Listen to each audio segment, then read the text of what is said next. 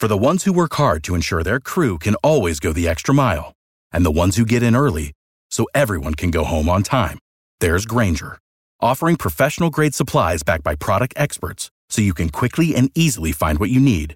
Plus, you can count on access to a committed team ready to go the extra mile for you. Call, clickgranger.com, or just stop by. Granger, for the ones who get it done.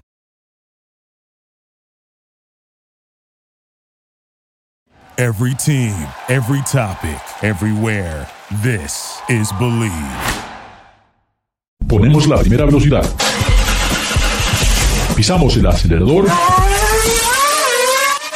Y comienza el programa. ¿Qué tal amigos? Ricardo, su servidor desde Los Ángeles y David Logi desde México, Autos and Gear. Muchas gracias por estar con nosotros. Recuerden amigos, amigas, aquí no hablamos de fútbol, aquí no hablamos de béisbol, no, aquí solamente hablamos con lo que tiene que ver con este apasionante, apasionante mundo sobre ruedas y bueno, que cada vez parece que está más eléctrico. Uh, tuve la oportunidad de ver la, la, nueva Ford F-150 Lightning, bueno, que se ve prácticamente casi igual que, que la otra camioneta, eh, pero sí funciona con su motor eléctrico. Y finalmente ahora Foxconn, Foxtron, Foxtron, Foxconn, Foxtron. Foxtron. Bueno, ahora ya muestra sus prototipos, o sea que esto ya es oficial. Cada vez hay más empresas este, de, de Asia, de esa zona tan, tan enorme que siempre estuvieron en la tecnología y por muchos años fueron, en cierta manera, los líderes, ¿verdad? De los teléfonos, de las, de la, de las máquinas fotográficas eh, digitales. Eh, bueno, de repente ahora parece que todos quieren hacer automóviles y se está haciendo realidad. Ya he visto los camiones eh, Lion Electric, los camiones BYD aquí en el puerto de Los Ángeles. O sea que esto ya es una realidad. Y ahora, cuando Foxtron muestra estos vehículos, quiere decir que no hay paso atrás. Ese es el futuro, David. Absolutamente, Ricardo. Ahora eh, tenemos que aclarar al público, Foxtron es un joint venture entre lo que es el, fabricante eh, chino Yulan Motor eh, Group y Foxconn, que Foxconn simplemente para que, para que nuestro público se dé una idea de qué estamos hablando, es la, es la empresa que hace la producción de los, de los iPhones. Por mucho tiempo, eh, Apple eh, tenía sus propias plantas en las cuales ellos eh, construían sus, sus propios de artículos, pero ya después se, se, dieron cuenta que era más, este, más fácil asignarle, asignarle a un fabricante lo que es la producción de sus, de sus dispositivos. Entonces, Foxconn, que es, que es el fabricante de los iPhones, obviamente bajo licencia de Apple o es el proveedor de, de Apple o la persona que le, que le fabrica los eh, iPhones a Apple, eh, se juntó con eh, Julian Motor eh, Group. Ahora, realmente, eh, pues para que la gente, para que nuestro público sepa pues de qué estamos hablando, de que, oye, pues cómo es posible que, que, está, que esto está sucediendo, que un fabricante de eh, o sea, que, de teléfono, que sí. Foxtron, exacto, está haciendo ese tipo de cosas, están subcontratando a alguien más para hacer sus autos. Esto ya se está convirtiendo en, en una práctica bastante normal en la industria, porque, por ejemplo, eh, es, sí. está este grupo, este consorcio llamado Magna. Entonces, al, al consorcio Magna, fabricantes o, o marcas de automóviles eh, le, les pagan para que um, les hagan automóviles, ¿sí? Sí. Entonces, eh, pues eh, Magna, si mal no recuerdo, eh, va a ser la, la, producción de los autos Fisker. Y es simplemente el, el, el, único que se me ocurre en este instante. Definitivamente Rivian no, no, lo hace otra compañía, lo está haciendo Rivian ellos mismos, in-house. Y la fábrica de Rivian está en uh, Normal, Illinois. Era la, esa compañía, la compraron, pues eh, fue como un regalo, como quien dijera, o una gran oportunidad, porque esa planta originalmente era Diamond Star Motors, que era el joint venture entre Mitsubishi y Chrysler. Y es un paralelismo con Tesla, porque Tesla, la fábrica que tiene en Fremont, California, era la, la, la, la llamada NUMI, que era el joint venture que tenían eh, Toyota y GM para hacer el Chevy Nova, que era en realidad un Corolla, pues este, restilizado. Pero bueno, regresando a nuestro tema de, de, Foxtron, que es el joint, venture. aparte quiero mencionar que Foxtron no es una empresa nueva, es una empresa muy reconocida a nivel mundial que se dedican a la validación, revalidación y, prueba, haciendo testing de lo que son chasis, o sea, un montón de cosas de, que se requieren para hacer un automóvil. O sea que es una empresa que ya tiene una muy buena base de conocimiento en lo que es toda la tecnología de estos, de estos nuevos automóviles. Y además con lo, que es el backing de pues, Foxconn, Foxconn, que ese es el otro socio, ¿verdad? Y la otra parte de eh, la otra mitad de Foxconn. Pero eh, ya para hacer, eh, ya ir más, como diría un dermatólogo, vamos al grano. Eh, presentó tres prototipos de vehículos eléctricos. Eh, uno de ellos va a parecer muy sorprendente, es un eh, autobús y se llama Model T. De todas las cosas, se llama Model T como el Ford y es un, es un autobús pues, eléctrico que tiene una carga de 200, bueno, un, rango, una autonomía de 249 millas y que, que, cabe mencionar, es mucho, ¿eh? porque estás llevando mucha carga. O sea, eh, debes llevar por lo menos unas, yo calculo por el tamaño del vehículo, debe tener por lo menos unas 50 personas. O sea que eh, ya es un peso considerable y el, tener una autonomía de 200 millas me parece muy, muy bueno. Y, algo que realmente... ¿eh? Y, dentro de algo urbano me parece que es algo lógico porque es la mejor utilización de lo que es un vehículo eléctrico en el, en, el tráfico, eh, me parece muy bueno. Además de, te digo, más que, que, que es esa caja con, con, ruedas que es el, el Foxtron, el autobús, porque realmente no me, de diseño no, no le veo nada, yo creo que... Es que simplemente es una caja, Ricardo. O sea, que, que, es una caja fea, es una caja fea. Pero vamos al otro extremo y veo que contrataron nada más y nada menos que a un grupo de diseño muy conocido mundialmente, eh, donde realmente lo que realizaron eh, eh, es un auto que se ve súper elegante y no podía venir, por supuesto, de ninguna otra mano que de un par italianos. Exactamente. Pininfarina. Sí, sí. El auto realmente se ve súper elegante eh, muy, muy bonito, muy bonito el auto, la verdad, muy lindo. Sí, eh, y está... Me parece que, que, tiene cierta, cierto look al Lucid. Sí, absolutamente, es lo que justamente iba a comentar. Y pues lo que es eh, Foxtron hizo una práctica que ya es muy normal en, la industria automotriz, de que haces una plataforma común para diferentes tipos de vehículos, Tesla lo está haciendo con, este, con, sus, eh, con sus autos, por ejemplo, la eh, Model X y, el, um, y el, eh, la camioneta Model X y el Model S es la, la misma plataforma básica y el, el, 3 y el este, Y o el Y son la misma plataforma. Entonces, estos son dos vehículos bastante interesantes. Antes de que se me olvide, hay, no, no sé si tú sabías, hay una anécdota muy interesante de por qué los autos Tesla tienen, tienen los nombres que tienen. Sí, sí, sí, te la, sí por, favor, por favor, Bueno, hay un detalle. Por ejemplo, um, Tesla, eh, pues a su, a su primer auto le puso, bueno, había un Roadster, ya que empezó a hacer sus diseños propios, porque el primer auto era eh, un Lotus Elise eh, modificado, con lo que le, quitaban todo el tren motriz de gasolina y, y, le ponían tren motriz eléctrico, básicamente. Entonces, ya cuando Tesla empezó con sus propios diseños in-house, y ya son sus primeros autos que son de Tesla, diseñados por Tesla. El primer eh, auto, y ustedes, eh, estimado público, estarán especialmente pues, en los Estados Unidos, eh, estarán muy familiarizados con el Tesla Model S, modelo S, que es el primer auto, es el más grande, es el más caro. Después, basado desde en ese modelo, sacaron una camioneta llamada Model X o modelo X, la que tiene eh, las puertas traseras de ala de gaviota, si, lo han visto. Después, aquí pasó algo extraño, llega el, Tesla, el más económico, y se llama eh, Tesla modelo 3. Tenías, tenías una S, una X y sale un, número 3. Bueno, el S porque es el Mercedes S-Class. Bueno, sí, sí, sí. El 3 porque es el BMW 3 Series. Uh, not quite. ¿No? Not quite. Y el X, porque este- este nunca y- tendría que haber salido. Hay que- Exacto, bueno, y la camioneta más pequeña es Y. Entonces, en la, para, para aquellos de ustedes que hayan eh, conducido una Tesla, eh, un automóvil Tesla, tiene muchos eh, toques eh, muy juguetones, divertidos. Por ejemplo, cuando tú le pones, eh, por ejemplo... Pero no en- te vayas, la- que- que- pero no te vayas de eso. ¿Qué significa? El es el No, tres- voy, voy, voy, voy, permíteme, déjame, estoy dando contexto.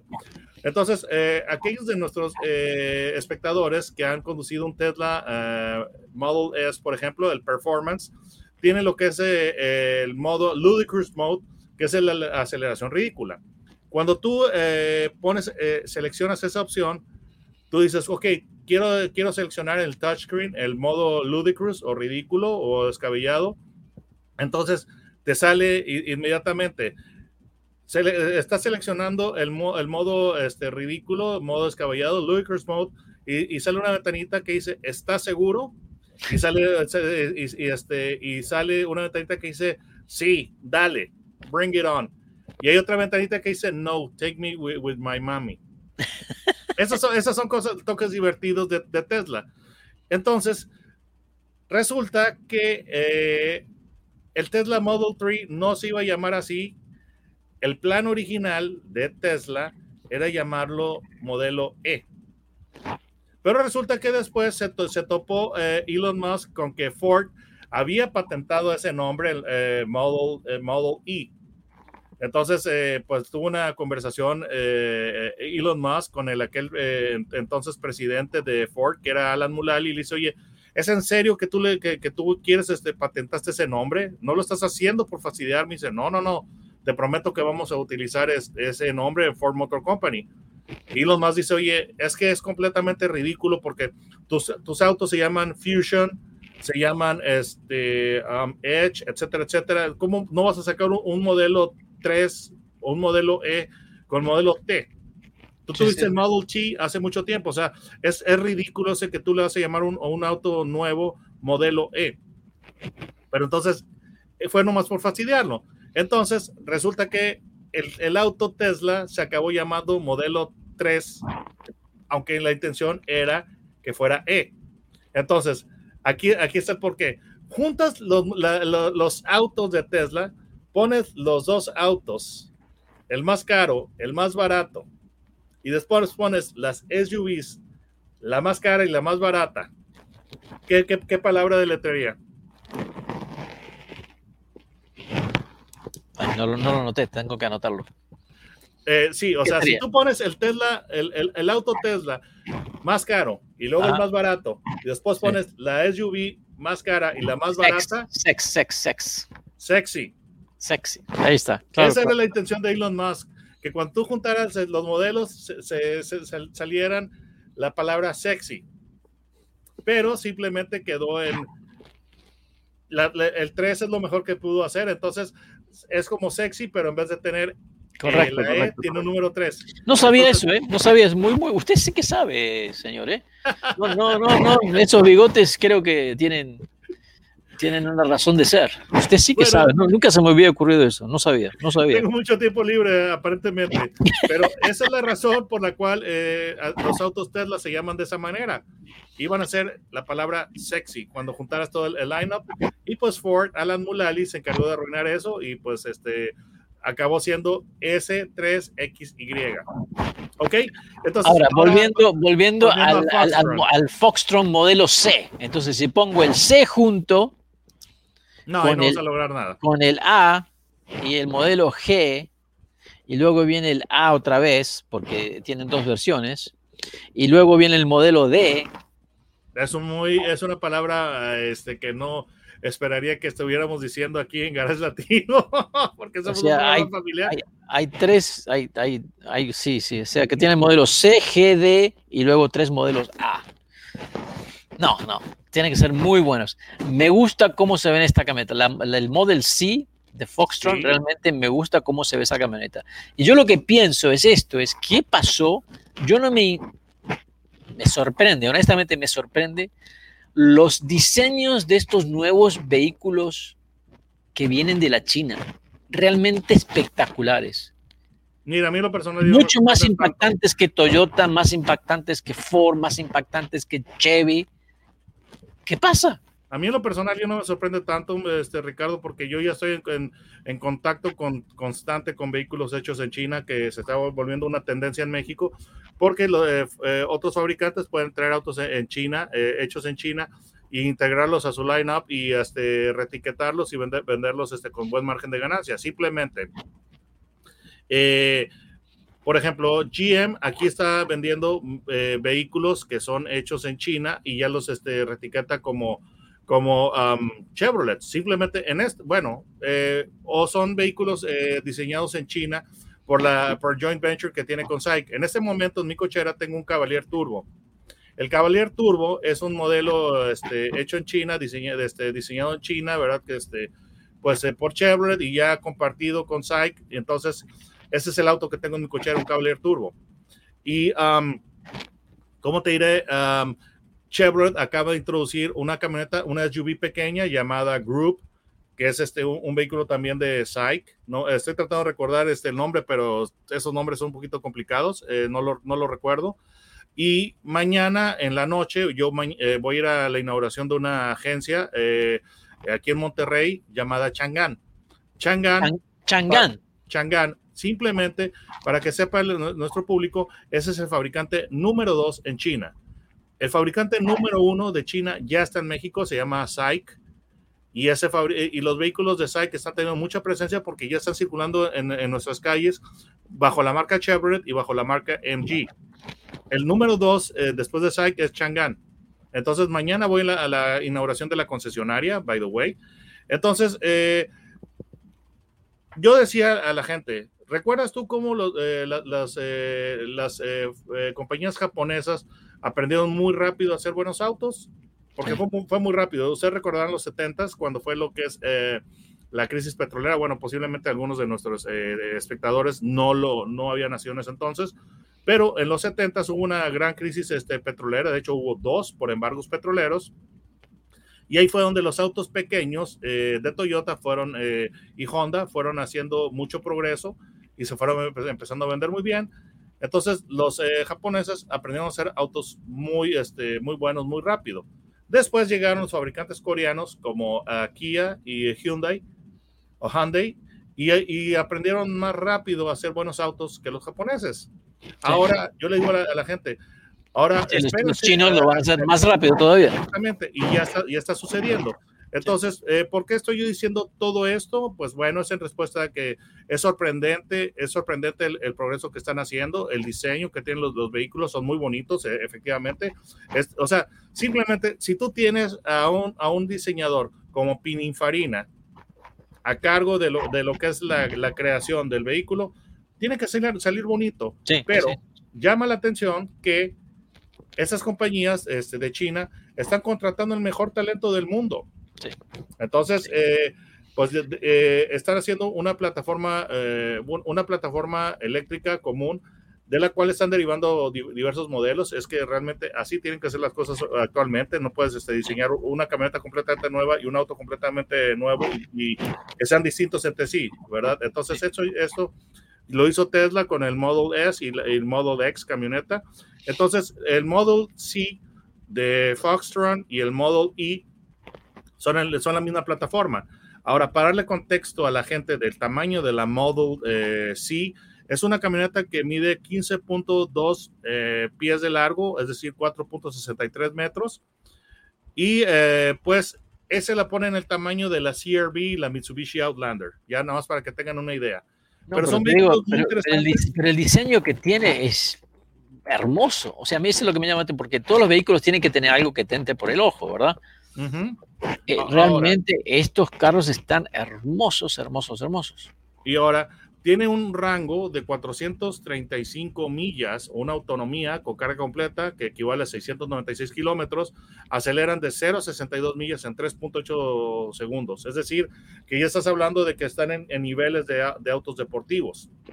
Entonces, eh, ese, ese es el futuro. Seguramente los van a producir porque no puede ser una, simplemente una inversión para hacer un auto conceptual, como está diciendo Sony, que con su auto que pues solamente es eh, un concepto lo cual suena como la peor estafa, lo menos creíble en este, en este planeta. Entonces, seguramente sí se van a producir.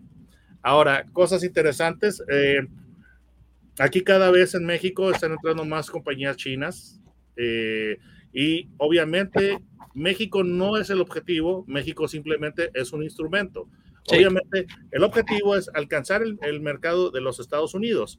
bueno, pero si, me, si, me, permite que te interrumpa, yo creo que no es alcanzar el mercado de Estados Unidos, sino han estado plantando semillas a través de toda Latinoamérica. Claro. Entonces yo creo que lo ven como el continente completo, ¿no? Oh, Donde el, último eslabón es, Estados Unidos, pero... pero por condiciones eh, gubernamentales, eh, por, políticas, este, políticas encontradas, porque obviamente siempre el precio va a ser Estados Unidos. Por ejemplo, en Estados Unidos el, el mercado está fluctuando entre 14 y 16 millones de vehículos anualmente. En México, en, el punto más alto que hemos este, llegado fue 1.600.000 vehículos. Actualmente, con todos los problemas que han habido, eh, estamos en, cerca del millón de vehículos. Entonces, obviamente, el objetivo de los fabricantes no es, eh, eh, el objetivo final no es, no es conquistar un mercado de un millón de vehículos, sino el de 14 a 16 millones de, unidades. aparte que yo estoy convencido que esta premisa que tiene el gobierno chino de realmente eh, reinvigorar y, traer de nuevo el famoso camino de seda donde todo va a China, ¿verdad? Creo que todo esto ya está en marcha y, y no es solamente Estados Unidos o México o América, yo creo que han plantado semillas alrededor del mundo y poco a poco vamos a ver ese avance de ese comercio chino en todos los sectores, no solamente sí, sí, sí, sí, pero yo te digo simplemente, em, yo constantemente estoy monitoreando que si vienen más marcas y hay otra marca que está rondando México, de hecho yo me acabo de encontrar en la calle hace unos pocos días, eh, de hecho el viernes de la semana pasada vi circulando por, por la calle aquí en México una SUV que dije se ve extraña, se ve curiosita, y el problema es este, de que ya el, diseño de las SUVs, eh, como que es muy difícil sacar algo que sea original, porque simplemente es como una, es eh, la forma básica de una SUV es como una caja. Entonces no hay, tanto, no hay tanto que tú puedas hacer con una caja, ¿sí? Entonces vi una SUV que, decía, oye, pues esa, pues eh, la veo diferente, no, no, la, no la conozco. Yo estaba pensando que era la Chevrolet Group, que se acaba, acaban de lanzarla en México y este ya le, doy alcance y resulta que era una BYD. Oh, ok. Esa marca no está en México todavía y, este, pues resulta que le están haciendo pruebas de ingeniería porque pues eh, hablé con la persona y le, este, que lo venía conduciendo y le pregunté, ¿verdad?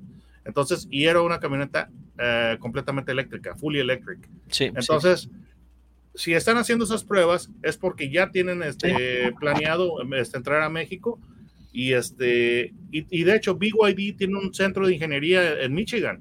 Sí, no, BYD aparte ya tienen los camiones aquí en el puerto de Long Beach, donde califican para subsidio de 120 mil dólares. O sea que esto ya es, ya es una realidad. Entonces, básicamente cada vez eh, los, los este, pasos de China están este, apuntando más hacia los Estados Unidos y bueno, pues afortunadamente.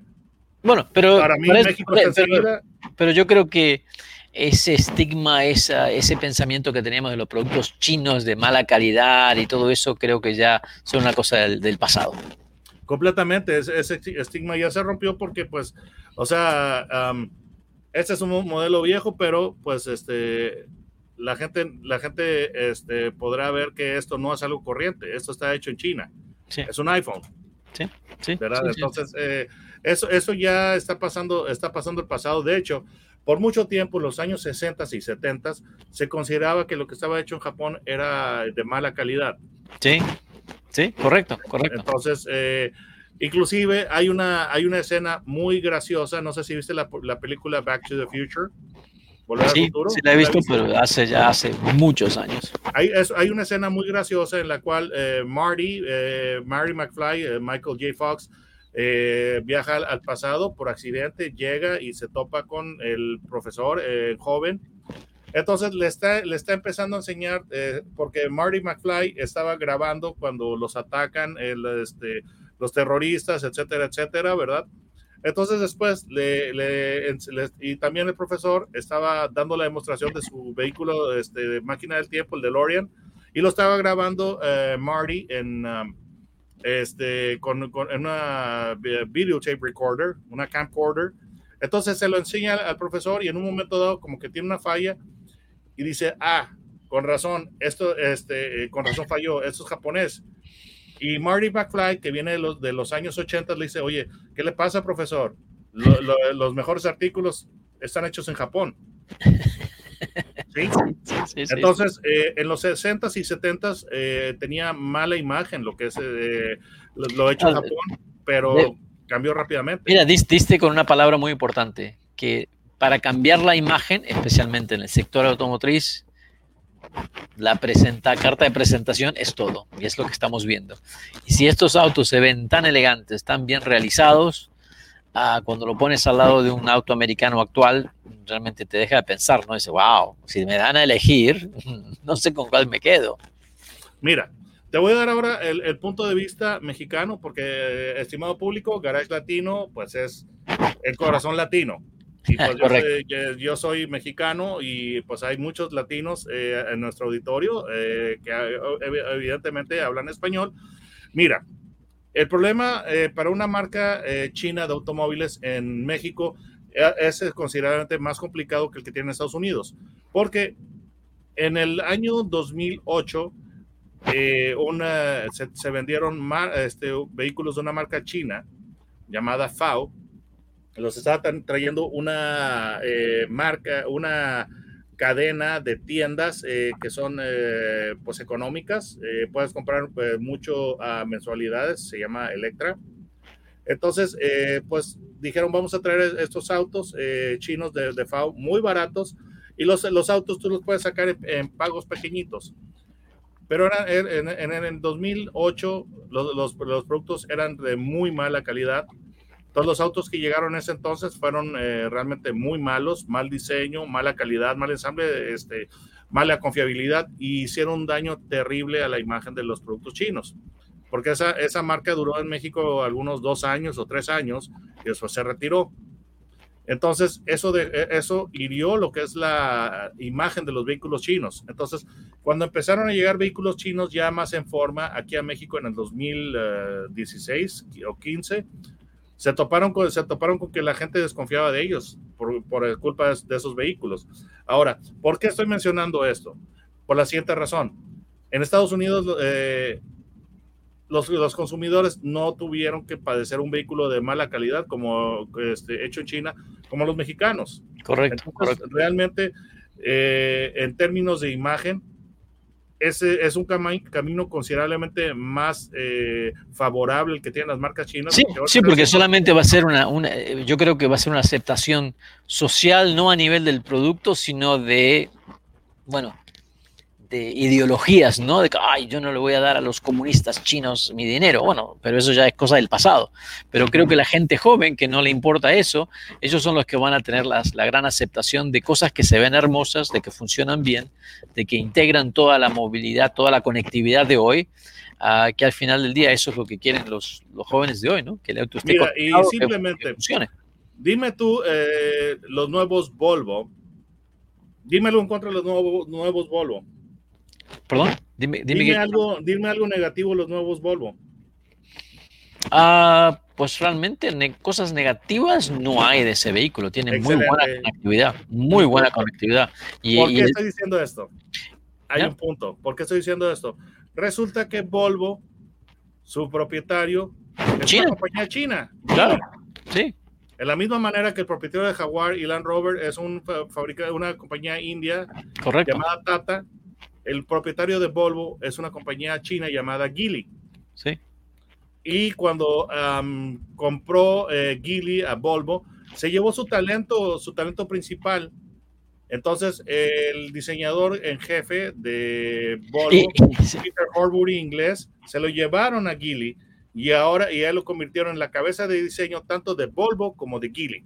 Sí. Sí, sí, sí. Y, es, y estamos hablando que Geely no es tan grande como BYD o como Chang'an. O sea. Y, y, o SAIC. SAIC es el SAIC, número perdón. perdón SAIC, SAIC, SAIC. Yeah, yeah. Así Entonces, que, eh, pues estos, estos vehículos son muy interesantes. Yo no creo. Lo que es interesante es que se nos ha pasado el tiempo rapidísimo y estamos exactamente fuera de la hora y lamentablemente tenemos que continuar esta plática tan interesante como la hacemos toda la semana. Muchísimas gracias. dime, dime, dime. Algo antes de irme. Eh, no sé, pues nuestro público tapatío conoce a Martín Vaca, que es toda una celebridad. Martín Vaca este, me, me llamó mi celular en, medio del programa, entonces Martín, eh, te llamo, te llamo en un segundo cuando acabe el programa. Muy bien, muy bien. Muchísimas gracias amigos por participar. Gracias a David Logi que cumple su cumpleaños número uno con Garage Latino. Ahí le mandamos la, la, torta con la velita. Recuerden amigos, aquí no hablamos de fútbol, no hablamos de béisbol, solamente lo interesante del mundo sobre ruedas. Gracias David por estar con nosotros. Díganle a sus amigos que pueden bajar los podcasts de Garage Latino a través de Amazon Music o Spotify. Y la próxima semana estaré, estaré a tiempo. Una disculpa, estimado público. La semana que viene voy a tratar de contarles mi aventura que me voy al Hell on Wheels, 2500 kilómetros. Gracias por participar con nosotros. Garage Latino sale al aire por la cadena nacional Believe Network. Visita la página garagelatino.com, dale un like a Facebook Garage Latino y envía tus comentarios. Garage Latino está disponible en iHeartRadio TuneIn, Stitcher, iTunes, Luminary y por supuesto Spotify. Así que baja el podcast y compártelo con tus amigos. Hasta la próxima. Without the ones like you who work tirelessly to keep things running, everything would suddenly stop. Hospitals, factories, schools and power plants, they all depend on you. No matter the weather, emergency or time of day, you're the ones who get it done. At Granger, we're here for you with professional grade industrial supplies. Count on real time product availability and fast delivery. Call clickgranger.com or just stop by. Granger for the ones who get it done.